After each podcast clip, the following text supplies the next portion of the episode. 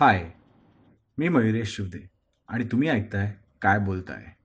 इसमें नशा जिसने पिया वो गम में भी हंसा। सोनी डगर पे जैसे सोनी ये छाओ हो सुहानी। वेलकम टू काय बोलताय अर्चना थँक्यू सो मच आणि तू खूप छान गातेस. तर अ, आमच्या व्ह्युअर्ससाठी जसं आय जस्ट इंट्रोड्यूस यू तर Archana Nipankar she is a singer she is an actress आणि तिने फिल्म्स केले टी व्ही केले Yes. तर वेलकम टू काय बोलताय? कसं वाटतंय? थँक्यू सो मच मला खूप छान वाटतंय. कारण या अशा प्रकारच्या फॉर्मॅटमध्ये इंटरव्ह्यू किंवा पॉडकास्ट आपण जे म्हणतो ते मी पहिल्यांदाच करते त्यामुळे. इट्स व्हेरी स्पेशल आणि फर्स्ट इज ऑलवेज स्पेशल आणि अशा प्रकारचा प्लॅटफॉर्म मिळणं जिथे आपल्याला अम, एक आपली जर्नी किंवा आपली जी थॉट प्रोसेस आहे ती शेअर करायला मिळणं. I. Think it's a very huge thing for me Amazing, thank you so much amazing. Thanks to you and your team thanks to you to come to agree to come on this कारण का I know acting and all your schedule हे खूप busy असतं. आणि त्यातनं time काढणं तर खरंच थँक्यू आमच्या व्ह्युअर्ससाठी कडनं पण. अ, तर विल लाईक डायरेक्टली जम्प तर ॲक्टिंग ॲज अ करिअर ठीक आहे? आणि तू नाशिकची आहेस बरोबर. तर how how did it happen? कसं हे सगळं? म्हणजे how did you get into acting singing? थोडंसं आमच्या व्ह्युअर्ससाठी जरा एक ब्रीफ सांगशील आम्हाला. डेफिनेटली मी मूळ नाशिकची आहे. माझं स्कूलिंग कॉलेज माझं सगळं नाशिकलाच झालं आहे खरं तर मी क्लासिकल म्युझिक म्हणजे शास्त्रीय संगीत मी लहानपणापासून शिकली आहे. कारण माझी आजी मालती निपाणकर ही नाशिकमध्ये शास्त्रीय संगीत शिकवायची स्वतः गायची. आणि त्यामुळे जे काय संस्कार झाले गाण्याचे ते अगदीच बाळ असल्यापासून जेव्हापासून कळायला लागलं अर अर्थात कळत नव्हतं. तेव्हापासूनही तेव्हापासूनच ॲक्च्युली हे संस्कार माझ्यावर होत गेले. म्हणून आमच्या घरातच गाणं असल्यामुळे मी गाणं शिकतच होते. आणि मीन व्हाईल मी नाटकात सुद्धा काम करत होते. पण नाटकाचं मी जरा थोडं उशिरा सुरू केलं जेव्हा मी कॉलेजमध्ये गेले. शाळेत पण करत होते पण सिरियसली आता मला नाटक करायचंय असं मी जेव्हा ठरवलं तेव्हा आय वॉज इन कॉलेज पण गाणं हे माझं लहानपणापासून सुरूच होतं. त्यामुळे हे मी म्हटलं तसं की if I am not working म्हणजे मी ॲक्टिंग करत नसते तर तेव्हा मी गातच असते ट्वेंटी फोर बाय सेवन त्यामुळे अश- ती जर्नी आहे आणि मी नाट्यसंगीत पण शिकले. ओके तर त्या काळात मी भरपूर कार्यक्रम करायचे. म्हणजे सुगम संगीताचे पण करायचे आणि नाट्यगीतांचे पण करायचे. ओके आणि नाटकांमध्ये काम करता करता मी एखाद दोन ऑडिशन दिल्या होत्या. असं नाही की मी त्या गोष्टीचा सिरियसली विचार करत नव्हते पण नाटक हे मला करायचं होतं कारण कुठली पण गोष्ट जर आपल्याला शिकायची असते तर मला असं वाटतं त्याचा बेस खूप महत्त्वाचा आहे. जसं आपण गाणं शिकतो तर त्याच्यासाठी अलंकार म्हणजे सारे गम पधनीसा हे आधी येणं खूप महत्त्वाचं आहे. त्यामुळे ॲक्टिंगच्या बाबतीत सुद्धा मी ते सेम अप्लाय केलं होतं. म्हणून मी एकांकिका स्पर्धा राज्यनाट्य स्पर्धा आणि अशा बऱ्याच गोष्टींमध्ये सहभाग घ्यायचे आणि मी. शिकायचे गोष्टी. आणि नंतर माझ्या दादाचाच एक मित्र आहे तर त्याने सांगितलं की अशाच्या एका सिरियलसाठी ऑडिशन सुरू आहे. सो जर अर्चनाला इंटरेस्ट असेल तर तिला आपण सांगूया ऑडिशन द्यायला. म्हणून माझ्या घरच्यांनी मला खूप छान सपोर्ट केला त्यावेळेला. आणि मी मुंबईला गेले मी ऑडिशन दिलं. आणि अर्थातच असं असतं की पहिल्या ऑडिशनमध्ये म्हणजे माझ्या डोक्यातही नव्हतं. ती अपेक्षाही नव्हती. पण माझी हां म्हणजे असं. काही काही डोक्यात नव्हतं. इट वॉज व्हेरी अनएक्सपेक्टेड आणि माझं कास्टिंग झालं त्या पहिल्या सिरियलसाठी. आणि it was a very special project कारण खूप चांगल्या कलाकारांबरोबर होता.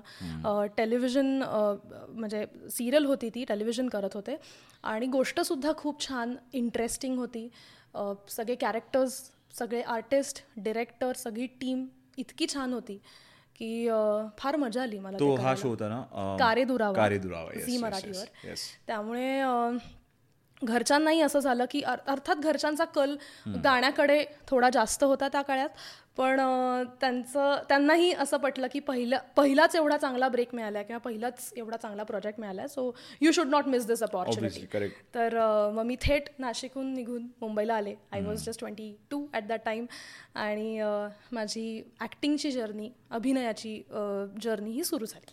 अमेझिंग मग जेव्हा तुला ॲक्टिंगला चान्स मिळाला गोईंग टू मुंबई आणि मग तिकडे जाऊन सेटवर जाणं. हे आधी आता नाटकाहून तर खूप वेगळं असतं हे राईट कारण का आय थिंक टी व्ही करणं हे सगळ्यात अवघड असतं कारण का तुम्हाला खूप लॉंग आवर्स असतात. आणि मग then you know one shot you have to do four times five times जोपर्यंत तो नीट नाही होत.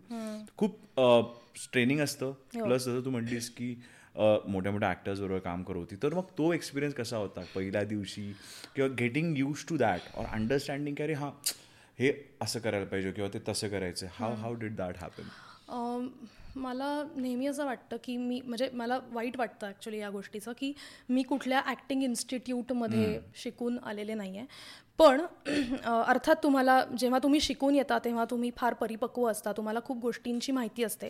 पण मला असं वाटतं की जेव्हा तुम्ही ऑन फील्ड जेव्हा तुम्ही काम करता तेव्हाचा जो तुम्हाला मिळणारा एक्सपिरियन्स आहे. तो फार वेगळा असतो. तर मी तर तिकडेच शिकले. त्यामुळे तो एक एक्सपिरियन्स फार वेगळा होता.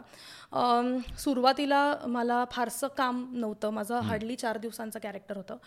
पण मला असं वाटतं की मी त्या वेळेला सेटवर फक्त आणि फक्त ऑब्झर्व केलं आहे लोकांना तिकडच्या सगळ्या आर्टिस्टना किंवा डिरेक्टर काय सांगतायत आर्टिस्ट काम कसं करतायत किंवा कॅमेराच्या खूप टेक्निकल गोष्टी आहेत ज्या मला काही माहितीच नव्हत्या. कारण नाटकाचंच सगळं डोक्यात होतं. मग कॅमेरा समोर काम करताना कसं काम करायचं? ह्या सगळ्या गोष्टींचं ट्रेनिंग ना मी काम करता करताच घेत होते. आणि माझ्या नशिबाने टचवूड मला खूप चांगली लोकं भेटली या सगळ्या सुंदर प्रवासात की ज्यांनी मला खूप कोऑपरेट केलं. म्हणजे मला आठवतं आहे की त्यावेळेला माझा एक सीन होता आणि फार माझं कॅरेक्टर असं होतं की ते खूप असं शाय कॅरेक्टर होतं. जे फार अंडर कॉन्फिडंट मुलगी आणि एकदम शाय शांत बुजरी अशी त्या असं त्या मुलीचं कॅरेक्टर होतं. आणि खूप एक चार पाच महिन्यांनी मला एक सीन माझ्या वाट्याला आला ज्याच्यात मला बोलायचं होतं. ॲक्च्युअल डायलॉग्स बोलायचे होते. तर माझा तो सीन सुरू होता आणि नेहा जोशी जी ॲक्टर आहे जी माहितीच आहे सगळ्यांना. तर तिने माझी रिहर्सल बघितली. आणि तिने मला सांगितलं की एकदा मी तुला सगळं वाचून दाखवू की कशा पद्धतीने हे घ्यायचं आहे तर मी तिला म्हटलं हो मला नक्की आवडेल. आणि तिने मला पूर्ण अखंड सीन वाचून दाखवला. आणि तिने मला छोट्या छोट्या काही गोष्टी सांगितल्या ज्या मला आजपर्यंत लक्षात राहिल्यात. की का म्हणजे कसं डायलॉग डिलिव्हरी पासून. ते कॅमेरा फेसिंग लाइट कसा घ्यायचा ह्या सगळ्या गोष्टी मी या माझ्या पहिल्या प्रोजेक्टला शिकले. आणि मला असं वाटतं I am very grateful for that because सगळ्यांना हे असं परिपक्व पूरक वातावरण असं मिळत नाही जे मला मिळालं. So I am very very much glad amazing amazing पण मग तेव्हा असं काही असे गमतीदार किस्से वगैरे वेअर काहीतरी होता सीन आणि मग काही कधी कधी आपण माती खातो म्हणतो तसं. कधी कधी you fall flat on the face असं हो, होतंच हो. की अरे नाहीच होते त्या दिवशी जमतच नाहीये किंवा हो, काय हो. पण कारण का याच्या व्यतिरिक्तही चॅलेंजेस असतात राईट. की बिईंग देअर आणि मग ते स्वतःला अनालाइज करणं त्याच्यातनं मग ते रिलीज जेव्हा होतं त्याच्यानंतर मग व्ह्युअर्सचे कमेंट्स येतात. आणि आय थिंक तुझा निगेटिव्ह रोल होता त्याच्यात हा नेगेटिव्ह मी नंतर केला. नंतर माझी तो. तिसरी सिरियल होती ज्याच्यात मी नेगेटिव्ह कॅरेक्टर केलं. ओके तर अर्थात तेव्हा पण कारण नेगेटिव्ह कॅरेक्टर करणं मला असं वाटतं फार अवघड असतं. कारण ते तेवढं कन्व्हिक्शननी करणं आणि हे कॅरेक्टर असं का वागतंय किंवा असं का ती नेगेटिव्ह बोलतीये किंवा वागतीये. आणि टेलिव्हिजन म्हणल्यानंतर फार वेगळेच म्हणजे वेगळे चॅलेंजेस असतात ज्याच्यात. तुम्ही कुठल्याही थरापर्यंत जाऊन कसंही ते कॅरेक्टर मोल्ड होऊ शकतं. तर अशा वेळेला काम करता करता ते एक चॅलेंजिंग होतंच माझ्यासाठी पण असे आहेत म्हणजे असे बरेचसे किस्से आहेत ज्या वेळेला मला मला आठवतं जेव्हा मी नेगेटिव्ह करत होते तेव्हा कविता लाड कविता ताई त्या सिरियलमध्ये होती जी सचित पाटील माझ्याबरोबर होता. सो मी त्याच्या प्रेमात असते आणि ती त्याची आई असते. आणि एकदा ती माझ्या घरी येते सांगायला की तू माझ्या मुलाचा प्रेमचा नाद सोड. ज्याच्यात मी तिला जवळजवळ ढकलते ओके. जोरात. आणि ते माझ्यासाठी खूप कठीण गेलं करायला. हो. कारण एकतर कविता तैजीला मी लहानपणापासून एकतर आपण ह्या दिग्गज कलाकारांना बघत आपण आपण स्वतः मोठे झालेलो असतो. आणि त्यांच्याबरोबर असा सीन करायचा जरीही ते खोटं असलं जरीही ते पात्रच असलं आपण पात्रच साकारत असलो तरी सुद्धा हे असं करणं हे आपण कधी आपल्या आयुष्यात इमॅजिनही केलेलं नसतं. Exactly. तर मी खूप नर्वस झाले होते आणि काहीही केल्या मला ते जमतच नव्हतं. आम्ही खूप वेळा रिहर्सल केली. आणि कविताताईला कळलं की मी खूप कॉन्शियस झाले आहे. म्हणून कविताताईने शॉट थांबवला. तिने मला बाजूला घेतलं. तिने मला सांगितलं की तू बिंदास कर. मला माहिती आहे. तू हे अर्चना म्हणून करत नाही आहेस तू हे दीपिका म्हणून करतेस सो तू हे कर. आणि मग तो सीन झाला आणि तो चांगला झाला ऑफकोर्स पण असे खूप किस्से असतात की बऱ्याचदा आपण असं म्हणतो की कॅरेक्टर किंवा ते पात्र स्वीकारत असताना त्या सगळ्याचा आपल्यावर प्रोफेशनली जसा जसा परिणाम होतो तसा पर्सनली सुद्धा कुठेतरी होत असतो. Okay okay so this is it आता जसं तू सांगितलंस की पहिली सिरियल देन दुसरी देन थर्ड यू डेड मग तू मध्ये फिल्म्स पण केल्या तर आता या जर्नीमध्ये first break you got you lucky you set ठीक आहे तुला वाटलं की नाही की हे आपल्याला you know it was a very good thing that happen पण त्यानंतर काय काय चॅलेंजेस असतात? कारण का खूपशे व्ह्युअर्स असे आहेत आमचे की ज्यांना ॲक्टिंग ॲज अ करिअर करायचं आहे त्यांना इच्छा आहे की जाऊन मुंबईला काम करावं वगैरे सगळं. पण या इंडस्ट्रीमध्ये चॅलेंजेस पण खूप आहेत. आणि त्यासाठी तुम्हाला ऑडिशन्स पण द्याव्या लागतात. तर हा सगळा काय म्हणजे काय काय चॅलेंजेस असतात आणि काय काय ऑडिशन्स कसे असतात आणि त्याचे चॅलेंजेस काय असतात? हो म्हणजे सुरुवातीला जेव्हा मी या क्षेत्रात आले पाऊल ठेवलं तेव्हा माझ्या ऑलरेडी काही जवळची लोकं होती जी या क्षेत्रात काम करत होती. त्यामुळे तसं मला त्यांच्या अनुभवावरनं बऱ्याचशा गोष्टी कळत होत्या. पण तरी मला असं वाटतं की प्रत्येकाची जर्नी ही वेगवेगळी असते. तर मी आता माझ्या जर्नीप्रमाणे सांगेन की जेव्हा पहिला प्रोजेक्ट झाला चांगला ब्रेक मिळाला पहिला प्रोजेक्ट झाला तर मला असं वाटतं की तिथून खरं स्ट्रगल तुमचं सुरू होतं. आणि ॲक्च्युली नक्की काय आहे हे आपल्याला ह्याच्यात आपण म्हणतो ना की ते पाण्यात पडल्याशिवाय. पोहणं आपण शिकत नाही. तसं ते काहीतरी आहे की एकदा इथे काम सुरू केल्याशिवाय आपल्याला कळत नाही की तिथले काय चॅलेंजेस आहेत. तर बाकी चॅलेंजेस खूप होते पण मला असं वाटतं की एखादी गोष्ट जर तुम्हाला मनापासून आवडत असेल तर ते चॅलेंजेस आणि ते स्ट्रगल तुम्हाला स्ट्रगल वाटत नाही. ते तुम्ही निभावून नेता आणि ते छान प्रकारे पार पडतं. पण तरीसुद्धा मला असं वाटतं की खूप पेशन्स इज द की जर तुम्हाला लाईफ लॉंग काम करायचं आहे तर मला असं वाटतं की patience is the key patience असणं फार फार महत्त्वाचं आहे. या ह्याच्यात मी माझ्या जर्नीप्रमाणे सांगेन नक्कीच की अ, हे सगळं खूप महत्त्वाचं आहे. आणि अ, साधारण अ, हे करिअर जे आहे ते फार इंटरेस्टिंग आहे. पण थोडंसं ऑन ऑफ ऑन ऑफ अशा गोष्टी आहेत. म्हणजे जर आज मी बारा महिने काम करते तर मी पुढचे चार महिने घरी पण. बसेन. बरोबर. याची शाश्वती काहीच नाही आहे. पण अगेन मी म्हणलं तसं की जर आपल्याला ते खूप आवडतंय आपण जर त्या कलेवर आणि आपल्या आपण आपल्याला आवडणारी गोष्ट करतोय तर ते कुठेतरी आपण छान प्रकारे निभावून नेऊ शकतो. अमेझिंग अमेझिंग पण जेव्हा तू इंडस्ट्रीला आत आलीस ठीक आहे आपण म्हणतो की इंडस्ट्री बाहेर नाही एकदम ग्लॅम आणि everybody is friendly everybody is everything पण रियालिटी काहीतरी वेगळी असते. तर काय हा वॉज तुझा एक्सपिरियन्स कसा होता इंडस्ट्रीचा माझा ऑन अँड ऑफ त्याच्यामध्ये? या सॉरी माझा एक्सपिरियन्स म्हणशील तर फ्रॉम डे वन माझ्यासाठी एक्सपिरियन्स खूपच सुंदर होता. कारण तू म्हणलास असं की खूप मिसकन्सेप्शन्स आहेत या इंडस्ट्रीबद्दल जसे पॉझिटिव्ह आहेत तर मला असं वाटतं पॉझिटिव्हपेक्षा खूप जास्त नेगेटिव्हच. बोललं जातं. पण खरं तर तसं नाही आहे ओके मला असं वाटतं की तुम्ही जसे असता माझ्या अगेन माझ्या एक्सपिरियन्सनुसार तुम्ही जसे असता तसा समोरचा माणूस असतो. आणि ह्या पूर्ण प्रवासात मला असा कुठलाच अनुभव खरंच नाही आला की ज्याच्यात मला असं खूप वाईट वाटलंय किंवा मला त्या गोष्टीचा खूप त्रास झालाय. छोट थोडंफार इकडे तिकडे होतं. पण जे इंडस्ट्रीचे सो कॉल्ड मिसकन्सेप्शन्स आहेत. तर त्या प्रकारे असा मला कुठलाच कुठलाच अनुभव आला नाही. मला असं वाटतं की इट्स बिकॉज तुम्ही कसे आहात तुम्ही कसे आहात लोकांशी? आणि इफ यू आर प्रोफेशनल तुम्ही प्रोफेशनली गोष्टी जर छान प्रकारे हँडल करता आहात तर nothing like it amazing amazing life mantra एकदम सॉर्टेड आहे येस येस माझा life. Mantra is very very much sorted मला माहिती आहे की मला काय करायचं आहे मला माहिती आहे की मला कुठल्या मार्गाने काम करायचं आहे कसं काम करायचं आहे त्यामुळे येतात अप्स अँड डाऊन्स असतात पण you have to overcome it and like तुम्हाला जायचं आहे जस्ट कीप गोईंग पण जसं T V industry film industry ह्याच्यामध्ये टफ असं असतं की you get a rejections a lot कारण का ऑडिशन जसं तू म्हटली त्या जावं लागतं तिथे यू हॅव टू परफॉर्म आणि मग you know don't get you get rejected आणि कधी कधी काय काय ॲक्टर्सचं असं पण बघितलंय की एकदम हिट होतात पहिली सिरीज किंवा पहिला पिक्चर एकदम. आणि त्यानंतर एकदम गायब होऊन जातात लोक. आणि जेव्हा त्यांना किंवा त्यांचे इंटरव्ह्यूज आपण बघतो तर त्यांना म्हणतात ते पण तेच म्हणतात की काम मिळणं हे नंतर इतकं अवघड होऊन जातं की आणि यू हॅव तो तुमचा एक डेली चॅलेंज असतो. की you have to wake up pull yourself together आणि परत नाही का जा दुसऱ्या ह्याला. तर या बाबतीत तुझं काय म्हणणं आहे या टी व्ही इंडस्ट्रीमध्ये राहून? Again rejection? म्हणशील तर खूप रिजेक्शन झालेत मला सुद्धा. मी म्हटलं की मी म्हटलं तसं मी ॲड फिल्म्ससाठी खूप प्रयत्न करते गेले अनेक वर्ष.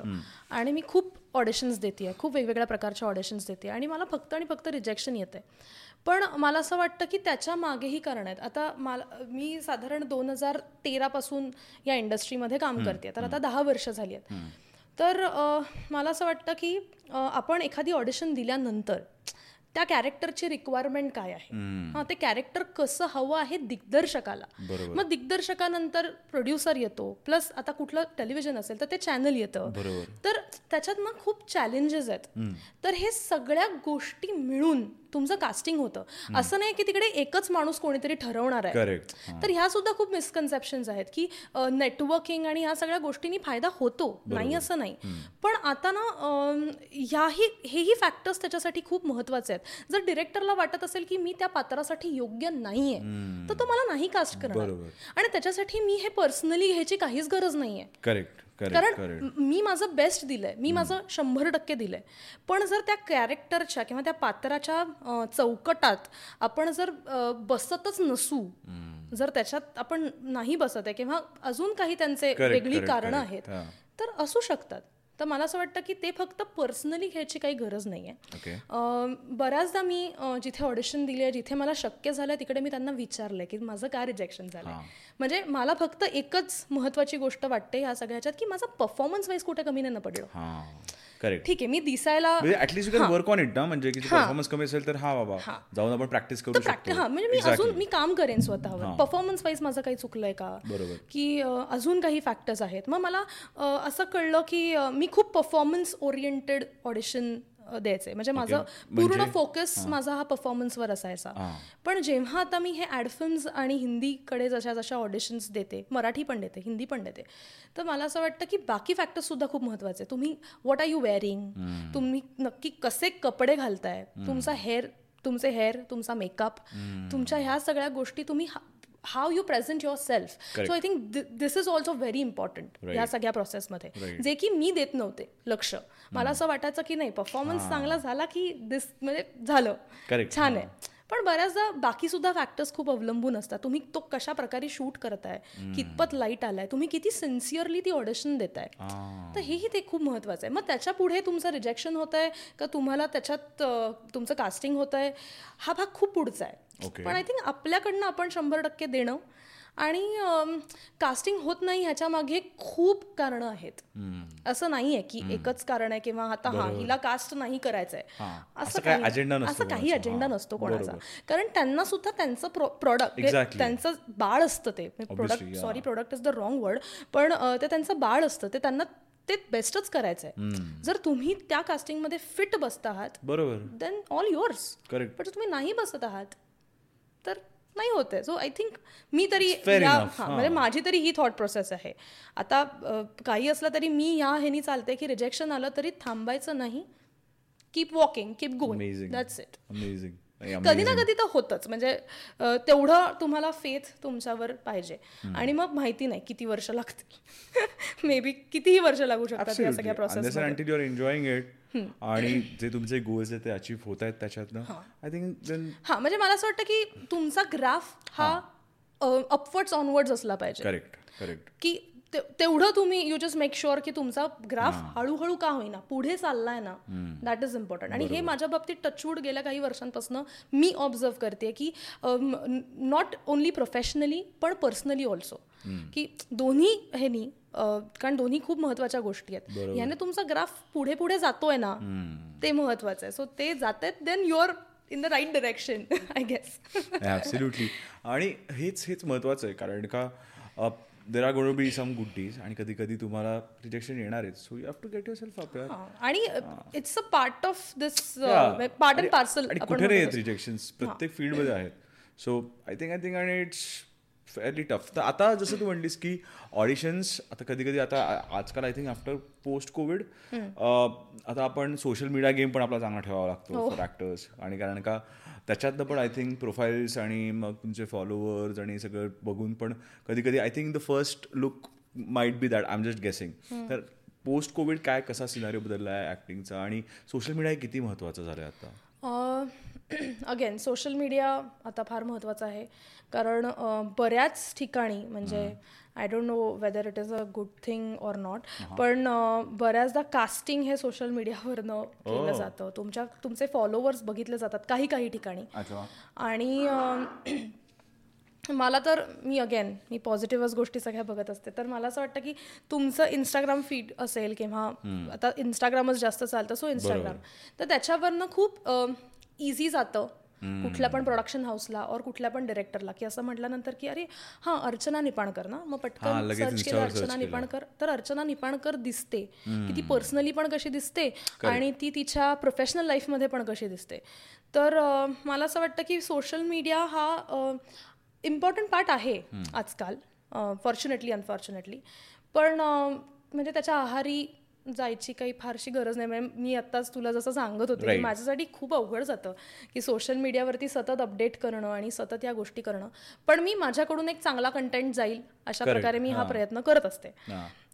सो सोशल मीडिया तर आहेच इम्पॉर्टंट आणि कोविड नंतर गोष्टी अशा बदलल्या की कोविडच्या आधी ऑडिशन शूट करून पाठवणं हे तर होतंच. पण कोविड नंतर ते आता अजून वाढलंय.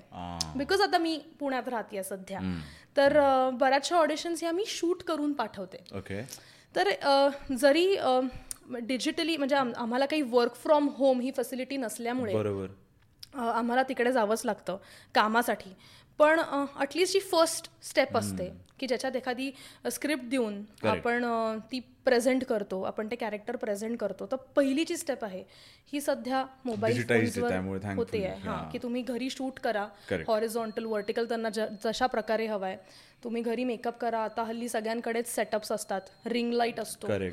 त्याच्यामुळे त्याच्यावर तुम्ही तुमचा फोन प्लेस करा आणि ऑडिशन पाठवा. तर एक साधारण आयडिया येते की हा माणूस कसा दिसतो आणि हा कितपत परफॉर्म करू शकतो. आणि मग देन सेकंड स्टेप स्टेप आणि मग त्याच्यानंतर लुक टेस्ट आणि ह्या सगळ्या गोष्टी अ, येतात. पण ही पहिली जी प्रोसेस आहे पहिली पायरी जी आपण म्हणतो ती जरा थोडीशी सोपी झाली आहे ओके. आफ्टर कोविड तर तू आता जे यंग ॲस्पिरंट्स आहेत त्यांना आता यायचं या इंडस्ट्रीमध्ये जे आता करंटली नाटकं करत असतील किंवा त्यांचे पण ॲस्पिरेशन्स आहेत की आपण फिल्म मिळावी टी व्ही मिळावा आणि हे ऑडिशन्स व्हावे. तर काय तू त्यांना कसं गाईड करशील? की काय काय त्यांनी करावं काय नाही करावं? म्हणजे त्याच्यानी ह्यांना काम मिळेल एकतर. आणि सेकंड म्हणजे की ते स्वतःला नीट तरी प्रेझेंट करतील त्यांना जसं तू म्हटलीस. जसं तू ऑडिशन्सला जायची देन यू अंडरस्टूड की नाही I have to look perfect to be everything नीट असायला पाहिजे त्याच्यामध्ये. तसं यू फिगर्ड आउट. आता काय काय लोकांना हे कधी कधी कळत नाही जाणवत नाही किंवा कोण त्यांना सांगणार आहे तसं नसतं. What would you guide them how would you guide them हां म्हणजे आता टू बी व्हेरी ऑनेस्ट मी गाईड वगैरे करण्या इतपत तर मोठी नाही आहे पण अगेन मी माझ्या आलेल्या एक्सपिरियन्सवरनं मी एवढंच सांगेन की like just be in the game be yourself आणि हल्ली आता ऑडिशनपर्यंत ऑडिशन्स जसं इंस्टाग्राम आहे की इंस्टाग्रामवरती बऱ्याचशा कास्टिंग एजन्सीज आहेत. ज्या पोस्ट करत असतात त्यांच्या रिक्वायरमेंट्स तर आता तसं पोहोचणं ह्या कास्टिंग डिरेक्टर्सपर्यंत हे त्या रिलेटिव्हली खूप खूप सोपं आहे. कारण तिकडे तुम्हाला त्यांचे ईमेल ॲड्रेसेस असतात. प्लस त्यांचं इंस्टाग्राम अकाउंट असतं ज्याच्यावर तुम्ही डिरेक्ट मेसेज त्यांना करू शकता. तर ह्या गोष्टी तशा खूप सोयीच्या झाल्यात. तर अनेक चांगले कास्टिंग डिरेक्टर्स आहेत. आज आपल्याकडे मोबाईल फोन्स आहेत ज्याच्यावर हो. तुम्ही गुगल करून चांगल्या कास्टिंग डिरेक्टर्सची नावं सर्च करू शकता. किंवा आपण जसं फिल्म झाल्यानंतर किंवा टेलिव्हिजनवर एक तुम्हाला एक साधारण आय एम डी बी ही जी वेबसाईट आहे हो. याच्यावर तुम्हाला साधारण कोण कास्टिंग डिरेक्टर्स आहेत आणि हे कुठे सापडतात हे कुठे मिळतील? तर ह्या त्यांची माहिती तुम्हाला सगळी मिळते. तर ती माहिती मिळून म्हणजे इवन इफ तुम्ही मुंबईत राहत नसाल तरी तुम्ही बाकी शहरात असाल तर तुम्ही घर घरी घर बसल्या तुम्ही या गोष्टी तर नक्कीच करू शकता. तर मला असं वाटतं ते आता कास्टिंग डिरेक्टर्सपर्यंत पोहोचणं खूप सोपं झालं आहे आणि अगेन ॲक्टिंग असो सिंगिंग असो और कुठलंही फील्ड तुम्हाला चूज करायचं असलं तरी त्याच्यासाठी लागणाऱ्या ज्या गोष्टी आहेत त्या आपण करत राहायला पाहिजे. मग त्याच्यात फिटनेस असेल त्याच्यात वेगवेगळे पात्र करण्यासाठी तुम्हाला जी वेगवेगळी तयारी करावी लागते ती तयारी असेल. किंवा आता खूप कंटेंट अवेलेबल आहे आपल्याला फोन्सवर आपल्या. एका क्लिकवर आपल्याला भरपूर कॉन्टेंट आणि ऑप्शन्स आहेत. आज हे नाही आवडलं तर ते आहे ते नाही आवडलं तर हे आहे.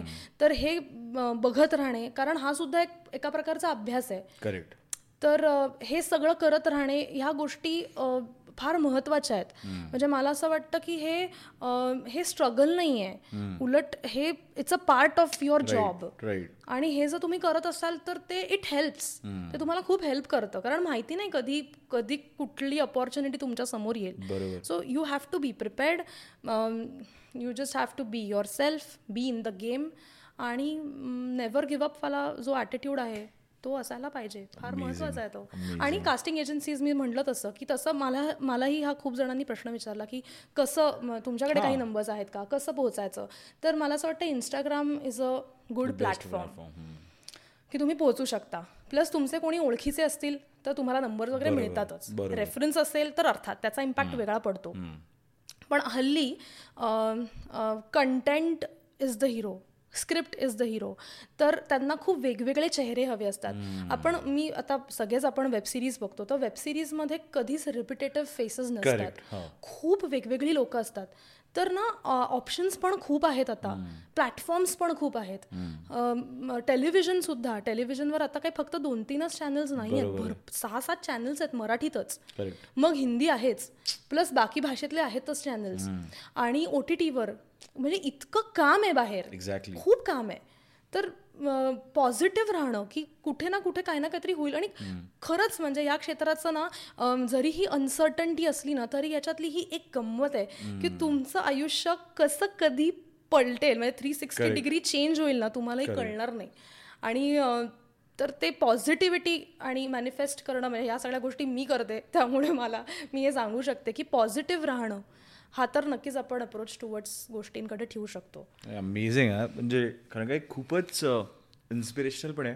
इट्स व्हेरी मोटिवेशनल कारण काय ना असं खूप वेळा होतं की यार काय करतोय? कधी कधी आपल्याला वाटतं की नाही का? नाही आणि हे हे माझ्याही बाबतीत झालंय. असं नाहीये की मी आज एकदम एवढी बोलतेय म्हणजे मी. आता खूप सुरुवातीपासूनच परफेक्ट होते असं नाहीये. मला पण खूप त्रास झालाय. मी सुद्धा त्या मेंटली आपण म्हणतो की खूप म्हणजे depression is the very big word पण त्या सगळ्या एन्झायटीमधून आणि ह्या सगळ्यातनं मी सुद्धा गेले आहे कारण बऱ्याच असं होतं की कळतच नाही काय करायचंय किंवा आपण जे करतोय ते आपण योग्य करतोय ना की म्हणजे कुठे चाललोय आपण? करेक्ट असा एक प्रश्न पडतो की आपण हे करतो आहोत एवढं सगळं पण काय म्हणजे? लाईटच. दिसत नाहीये पुढे. एंड ऑफ द टनल लाईटच नाही दिसत आहे आम्हाला. असं हो- झालेलं आहे. पण मग म्हणूनच मी ते चार चार वेळा म्हणतेय की बी युअर सेल्फ आणि be in the game never give up ह्या गोष्टी महत्त्वाच्या महत्त्वाच्या आहेत. कारण जेव्हा तुम्ही ठरवाल ना की बास आता हे खूप झालं. आणि तेव्हाच बरोबर तुमच्या डोरवर एखादी अपॉर्च्युनिटी येईल. त्याच्यापेक्षा असं होतं आणि ते हो, ठरवूच नका ना. जस्ट कीप गोईंग होतात गोष्टी आणि इतके मोठी मोठी ऍक्टर्स आहेत ज्यांचे आपण मी तर खूप ते इंटरव्ह्यूज आणि ह्या सगळ्या गोष्टी बघत असते. तर किती जणांचं किती उशिरा सगळ्या गोष्टी फ्लरिश होतात. म्हणून मी म्हटलं तसं की सगळ्यांची जर्नी वेगळी आहे. आणि स्टॉप कम्पेअरिंग युअर सेल्फ खूप महत्वाचं आहे. ह्या म्हणजे खूप इझिली आपण करतो. ही मला असं वाटतं ही ह्युमन टेंडन्सी आहे की आपण पटकन कंपेअर करतो. की अरे हिला हे मिळालं अरे मला का नाही मिळालं? पण अगेन तुमची जर्नीच ऑल टुगेदर इतकी वेगळी आहे. त्या व्यक्तीची जर्नी वेगळी आहे तुझी जर्नी वेगळी आहे तर कशाला कंपेअर करायचं आहे. बरोबर आहे जस्ट कीप वर्किंग अमेझिंग आहे अमेझिंग तर तुझा असा टी व्हीमधला किंवा फिल्ममधला असा कुठला एखादा मेमोरेबल एक्सपिरियन्स आहे की त्या दिवशी वाटलं अरे यार बेस्ट आहे यार हेच यासाठीच सगळं वर्थ इट होते असं? असा एक इन्सिडन्स सांगणं खरंच माझ्यासाठी खूप डिफिकल्ट आहे आता. पण माझी जर्नी ही इतकी सुंदर होती खरं तर की तीच खरं तर माझ्यासाठी खूप मेमोरेबल आहे. म्हणजे खरंच मी खूप जेन्युनली मनापासून सांगते की पहिल्या प्रोजेक्टपासून ते आत्तापर्यंत आत्ता मी रिसेंटली एक खूप स्पेशल आणि छान प्रोजेक्ट केला. तर तिथपर्यंत माझी जर्नी ही खरंच खूप सुंदर आणि मेमोरेबल होती. म्हणजे माझ्याकडे फक्त आणि फक्त छान इन्सिडेन्सेसच आहेत सांगायला की मी खूप शिकली आहे कारण या जर्नीत आणि मला असं वाटतं की खूप मी इव्हॉल्व्ह होत गेले आणि मी अजूनही खूप इव्हॉल्व्ह होतीये. मला माझं सराउंडिंग खूप चांगलं मिळालं आहे माझ्या आजूबाजूला लोकं खूप चांगली मिळाली आहे त्यामुळे मी खूप शिकते त्यामुळे हे सगळं मेमोरेबलच आहे माझ्यासाठी. म्हणजे आज मी जितके जेवढे केवढे प्रोजेक्ट्स केलेत आज मी तो तो प्रोजेक्ट आठवला की मला फक्त त्याच्याशी रिलेटेड चांगल्याच गोष्टी आठवतात की अरे हा आपण हे केलं हा, होतं किंवा हे असं झालं होतं. सो इतकं म्हणजे ती journeys itself is very beautiful की असं मी एक पटकन इन्सिडेंट सांगणं खूप अवघड आहे. कारण मी खूप चांगल्या चांगल्या लोकांना भेटत असते. मी चांगल्या चांगल्या लोकांकडनं शिकत असते. जसं मी पानिपत हा. मूवी याच्यात मी काम केलं. आशुतोष गोवारीकरांबरोबर. तर मी जवळजवळ पंचवीस दिवस शूटिंग केलं. तर मला खूप जणांनी विचारलं की अरे तू तर आम्हाला दिसलीच नाहीस फिल्ममध्ये.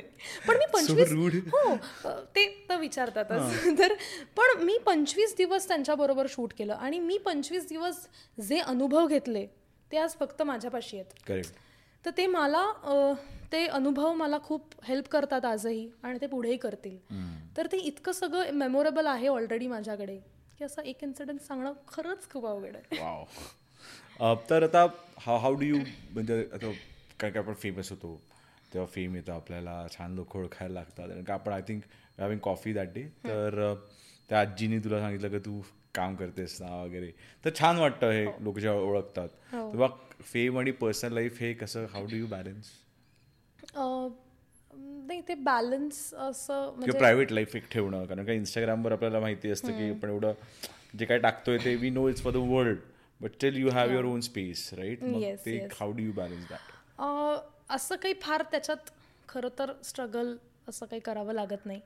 कारण जेव्हा तुम्ही असं काम करत असता तेव्हा तुम्हाला लोक ओळखतात आणि ते तुमच्यावरती भरभरून प्रेम करतात. त्यांना जरा क्युरिओसिटी असते नक्कीच तुमच्या पर्सनल आयुष्यात काय चाललंय. पण तरीसुद्धा फार असा काही मला त्रास होत नाही. When I am working I am working जेव्हा मी माझ्या पर्सनल स्पेसमध्ये असते तेव्हा मी पूर्ण माझ्या पर्सनल स्पेसमध्ये असते.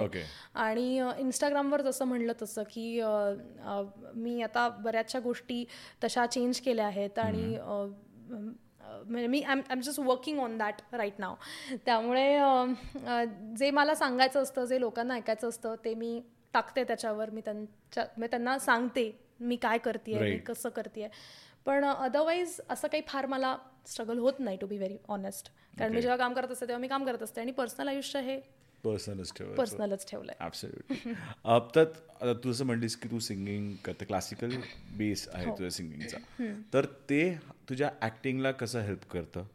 आणि ओव्हरऑल पण की जे डिफरंट डिफरंट आता सिंगिंगचे फॉर्म्स आहेत तर त्याच्यात तू कसं कनेक्ट करतेस? How do connect yourself to that nice मी म्हटलं तसं की सिंगिंग अर्थात ॲक्टिंगसुद्धा हे माझ्या आयुष्यातले अविभाज्य घटक आहेत. म्हणजे ते त्यांच्याशिवाय मला काही दुसरं येतही नाही करता. आणि जेव्हा म्हणजे दोन्ही गोष्टी it goes hand in hand basically एकतर कला क्षेत्र हे माझं आधीपासून आवडतंच होतं. पण मला असं वाटतं म्युझिक हे it keeps me sane always म्हणजे मग ते शास्त्रीय संगीत असेल का मी खूप वेगवेगळ्या प्रकारचं म्युझिक ऐकते खरं तर. सेमी क्लासिकल म्हणा किंवा बॉलिवूड सॉंग्ससुद्धा ऐकते. ठुमरी कजरी दादरा म्हणजे कुठले पण just name it South Indian गाणी बंगाली म्हणजे जे कुठलं चांगलं म्युझिक. ते कुठलंही म्युझिक हे मी सगळं ऐकते. तर बऱ्याचदा असं होतं जसं मी म्हणलं की अप्स अँड डाऊन्स येतात आपल्याला आपल्या करिअरमध्ये. तर ती अनसर्टन्टी असते. तर त्या अनसर्टन अनसर्टन्टीमध्ये आपण बऱ्याचदा रेसलेस होतो अँशियस होतो आणि तेव्हा मला शांत करण्याचं काम हे फक्त आणि फक्त म्युझिकच करू करू शकतं. कारण म्हणजे माहितीच नाही. म्हणजे मला असं वाटतं की मी सतत एक तर गाण्यात असते जेव्हा मी काम करत नसते. त्यामुळे तुमच्या डोक्यात आहे ना वेगळा काही विचार येतच नाही. जे म्हणतो ना आपण की कॉम्पिटिशन. मग कम्पेरिंग कॉम्पिटिशन जेलिसी ही जी नेगेटिव्हिटी आहे ना ही नेगेटिव्हिटी ऑटोमॅटिकली माझ्यापासून खूप लांब राहते ओनली बिकॉज ऑफ म्युझिक कारण दुसरं तुमच्या डोक्यात काहीच Correct. नाहीये ना. हो. एखादा राग सपोज मी ऐकतेय कोणाचाही तर मी राग ऐकते तर मी तो विचार करत असते की अरे आ कुठला सूर लागलाय? अरे हे बघ हा हे असं घेतलंय. अरे ह्या रागात हा राग हा हा मिश्र राग आहे किंवा हा हा राग आहे. अरे हा ताल आहे. तर ह्या सगळ्या गोष्टींचा इतका मनात विचार असतो आणि इतकं वेगवेगळं म्युझिक अगेन आपल्याला आपल्या फोन्समुळे आणि या डिजिटल गोष्टींमुळे इतकं छान इतक्या व्हरायटी ऑफ आर्टिस्ट आहेत आणि त्यांचं इतकं काम ऐकायला मिळतं. म्हणजे आजही मी रोज नव्या कुठल्या तरी आर्टिस्टला ऐकते किंवा रोज मी नवीन कुठलं तरी कॉम्पोजिशन ऐकते. इतकं आहे सगळं की ते असताना मग दुसरा काही विचार येतच नाही मनात. इवन सेटवर सुद्धा मी जाते तेव्हा सा कितीची पण शिफ्ट असो सातची शिफ्ट असो नऊची शिफ्ट असो माझ्याकडे एक कायम स्पीकर असतो छोटा. कायम. आणि मी जाते आणि जेव्हा मेकअप सुरू असतो सकाळच्या वेळात तेव्हा मी तिकडे हा स्पीकर लावलेला असतो. आणि मला असं होतं की मी ऐकते तुम्ही सुद्धा ऐका सगळेजण आणि करेक्ट शांत राहा. आणि ती पॉझिटिव्ह म्हणजे पॉझिटिव्ह राहा. तर मला असं वाटतं गाण्या इतकी पॉवरफुल पॉझिटिव्ह गोष्ट काहीच नाही आहे आणि आय एम व्हेरी फॉर्च्युनेट की माझ्या आयुष्यात ती आहे. मी गाऊ शकते मी गाणं ऐकू शक ऐकतात तर सगळेच पण मला गाताही येतं त्यामुळे थोडंफार कळतं गाण्यातलं त्यामुळे इट हेल्प्स मी लाईक खूप ते हेल्प करतं माझ्यासाठी. आणि तू एक तो सिंगिंगचा प्रोग्राम पण केलेलास हो. त्याच्या त्याच्या बाबतीत आमच्या व्ह्युअर्सना सांगशील मला खूप मी त्याच्याविषयी तर खूपच बोलू शकते. कारण एक सिंगिंग स्टार नावाचा सोनी मराठीवर मी शो करत होते ज्याच्यामध्ये सगळे सेलिब्रिटीज होते. जे गाणारे सेलिब्रिटीज होते. तर माझं त्याच्यात फक्त एकच एम होतं. आम्हाला सगळ्या इच सेलिब्रिटीजला आम्हाला एक एक मेंटॉर्स एक मेंटॉर असा दिला होता. तर माझं त्याच्यात फक्त एकच एम होतं की मला शेवटच्या एपिसोडपर्यंत टिकायचं आहे करेक्ट बस मला काही माझ- काही कॉम्पिटिशन नाही आहे. की मला जिंकायचं आहे किंवा because I am not very competitive I don't know whether it's a good thing or not but I am not very much असं माझं असं डिपेंड्स पर्सन टू पर्सन हा मी तेवढी कॉम्पिटेटिव्ह नाही आहे मला असं होतं की मला हे करता येत आहे बास हेच माझ्यासाठी खूप आहे. So I am like that तर माझं असं एम होतं की मला शेवटच्या एपिसोडपर्यंत थांबायचं आहे कारण त्या निमित्ताने आपण तेवढेच गाण्यात राहू. करेक्ट कारण माझा मेंटॉर होता राहुल सक्सेना. त्यामुळे राहुल दादा जवळजवळ माझ्याकडून दिवसाचे सात आठ तास रियाज करून घ्यायचा. आणि अशी वेळ जेव्हा मी टेलिव्हिजन करते और कुठलंही दुसरं काम करते तर हे एवढा वेळ मिळणं गाण्यासाठी. हे माझ्यासाठी खूप अवघड होतं. म्हणजे अवघड ऑफकोर्स त्या काळात. होतं बिकॉज तेव्हा मी बाकी पण गोष्टी टेलिव्हिजन आणि आई गोष्टी करत होते. तर मला असं झालं की ही इतकी वंडरफुल जर्नी आहे ना समटाईम्स असं वाटतं की you just want to freeze the moment तर ते तसं झालं होतं माझं की मला हे फ्रीज करायचं आहे आत्ता इकड आत्ताच्या आत्ता आणि मला खूप शिकून घ्यायचं आहे जितकं मला सोकेन करता येईल तितकं मला हे सगळं करायचं आहे त्यामुळे ती जर्नी फारच छान होती. आम्ही खूप दर आठवड्याला आम्ही खूप वेगवेगळे फॉर्म्स ट्राय केले. जिथे मी आयुष्यात विचार नव्हता केला की मी लता दिदींचं कधी गाणं गाईन ऑन स्टेज ते मला तो कॉन्फिडन्स मला फक्त आणि फक्त राहुल दादानी दिला आणि मी परफॉर्म केलं. आणि मी या चिमण्यांनो सारखं इतकं अवघड गाणं मी परफॉर्म केलं. तर असे खूप सुंदर आणि छान अनुभव आहेत आणि त्या शोनी मला खूप काही दिलं. रिक्वेस्ट रिक्वेस्ट आली आम्हाला की एक दोन लाईन म्हणून दाखव म्हणतात हो, चालेल मी.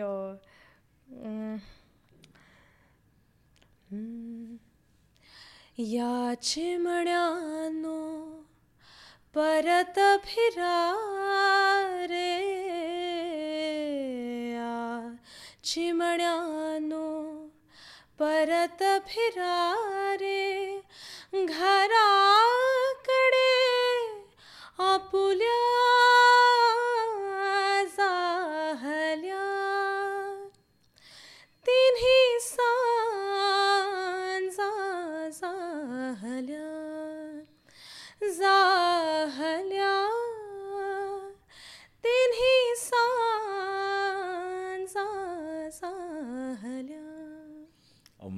अमेझिंग अमेझिंग खूपच दिवसांनी गायले त्यामुळे. एक खूपच छान आवाज आहे तुझा. आता मग coming back to the question की मग सिंगिंगमध्ये काय असं म्हणजे काय अपॉर्च्युनिटीज अजून असू शकतात त्याच्यामध्ये की where you know people can get in आणि तू तुला स्वतःला तुझं तू सांगितलंस की तू लव्ह सिंगिंग अँड दॅट ते तुला एकदम असं रिलॅक्स करतं आणि तुझं फ्रेम ऑफ माइंड नेहमी चेंज करतं. सो हे या या गोष्टीकडे तू कसं बघतेस? टू बी व्हेरी ऑनेस्ट मला म्युझिक च्या अपॉर्च्युनिटीज ज्या आहेत त्या म्हणजे मला त्या खूप वेगवेगळ्या अपॉर्च्युनिटीज ग्रॅप करायला नक्कीच आवडतील. तर जसं आता हे सिंगिंग स्टार हा मी शो केला याच्या आधी एक झी युवावर कोक स्टुडिओ सारखाच एक Okay. प्लॅटफॉर्म सुरू केला होता सरगम नावानी. तर तिकडे सुद्धा मला परफॉर्म करायला मिळालं तसं प्रोफेशनली मी एका मध- मध्यंतरी शॉर्ट फिल्मसाठी मी माझं गाणं रेकॉर्ड केलं. ओके प्रोफेशनली जे आता आहे स्पॉटीफाय आणि ॲपल म्युझिक आणि बऱ्याच चांगल्या चांगल्या प्लॅटफॉर्म्सवरती ते गाणं आहे. छोटं गाणं आहे पण आहे. तर माझं खरं तर आता विचारशील तर माझं एम ते आहे की मला प्रोफेशनली गाणं हे परस्यू करायचं आहे म्हणजे लोक आता मला ॲज अन ॲक्टर म्हणून ओळखतातच पण गाण्यात मला प्रोफेशनली. करायचं आहे मला. शोज करायला आवडतील मला रेकॉर्डिंग करायला आवडेल मला सगळं करायला आव- करायला आवडेल. पण त्याच्यासाठी मी गाण्याचं ट्रेनिंग घेतेच आहे. मी शिकते आहे गाणं आणि माझा माझा एक रियाज आणि माझ्या माझ्या या सगळ्या गोष्टी चालूच आहेत.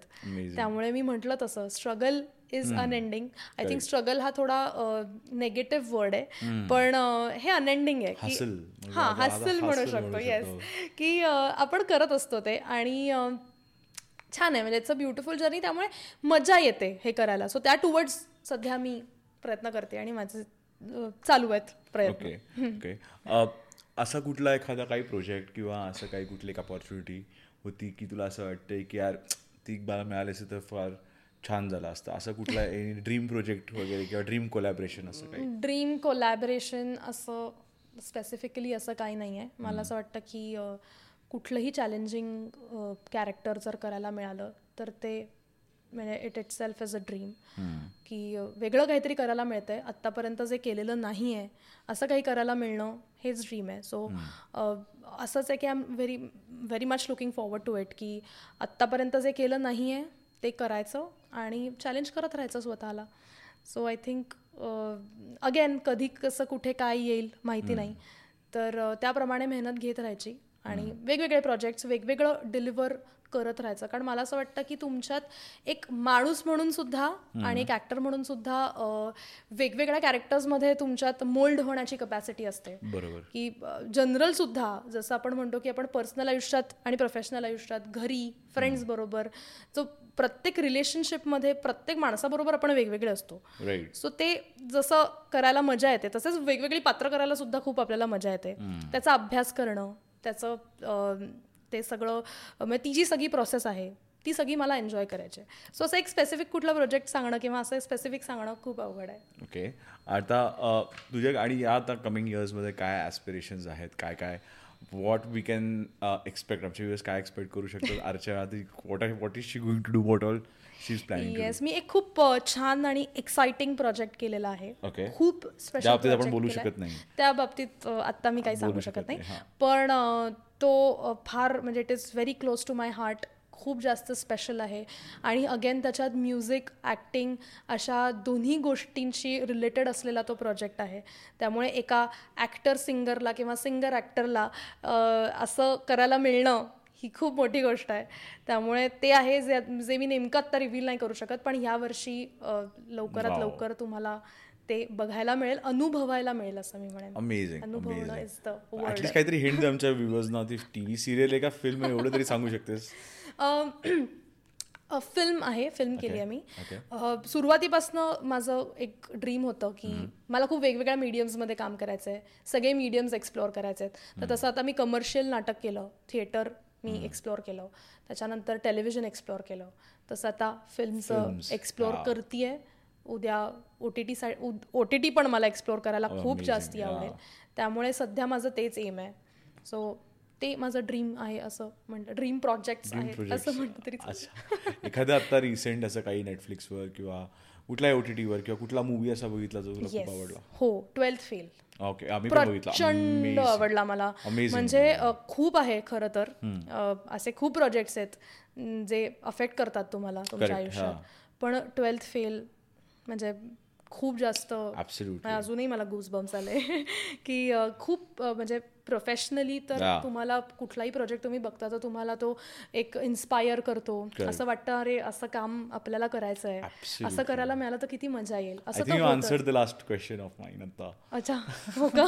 ट्वेल्थ फेलच्या एक्झाम्पल हा हां. हां सो तसं तर होतंच आपल्याला पण पर्सनली जेव्हा एखादा प्रोजेक्ट तुम्हाला अफेक्ट करून जातो ना तर ते फार आणि मला असं वाटतं की हे सगळ्यांनीच बघावं. अं, जे तू मला प्रश्न विचारलास ना की ज्यांना ह्या फील्डमध्ये यायचं आहे जे नवीन आहेत तर मला असं वाटतं मी काही सांगण्यापेक्षा जर असे प्रोजेक्ट्स त्यांनी बघितले किंवा असे काही छान कलाकृती मी म्हणेन की कलाकृती जर अशी त्यांनी बघितली तर फार फार म्हणजे फायद्याचं ठरेल. कारण काय सुंदर आहे. म्हणजे किती सुंदर आहे. म्हणजे मी खूप दिवस तर मी त्याच्यातच होते. त्यातनं मला बाहेर यायलाही वेळ लागला.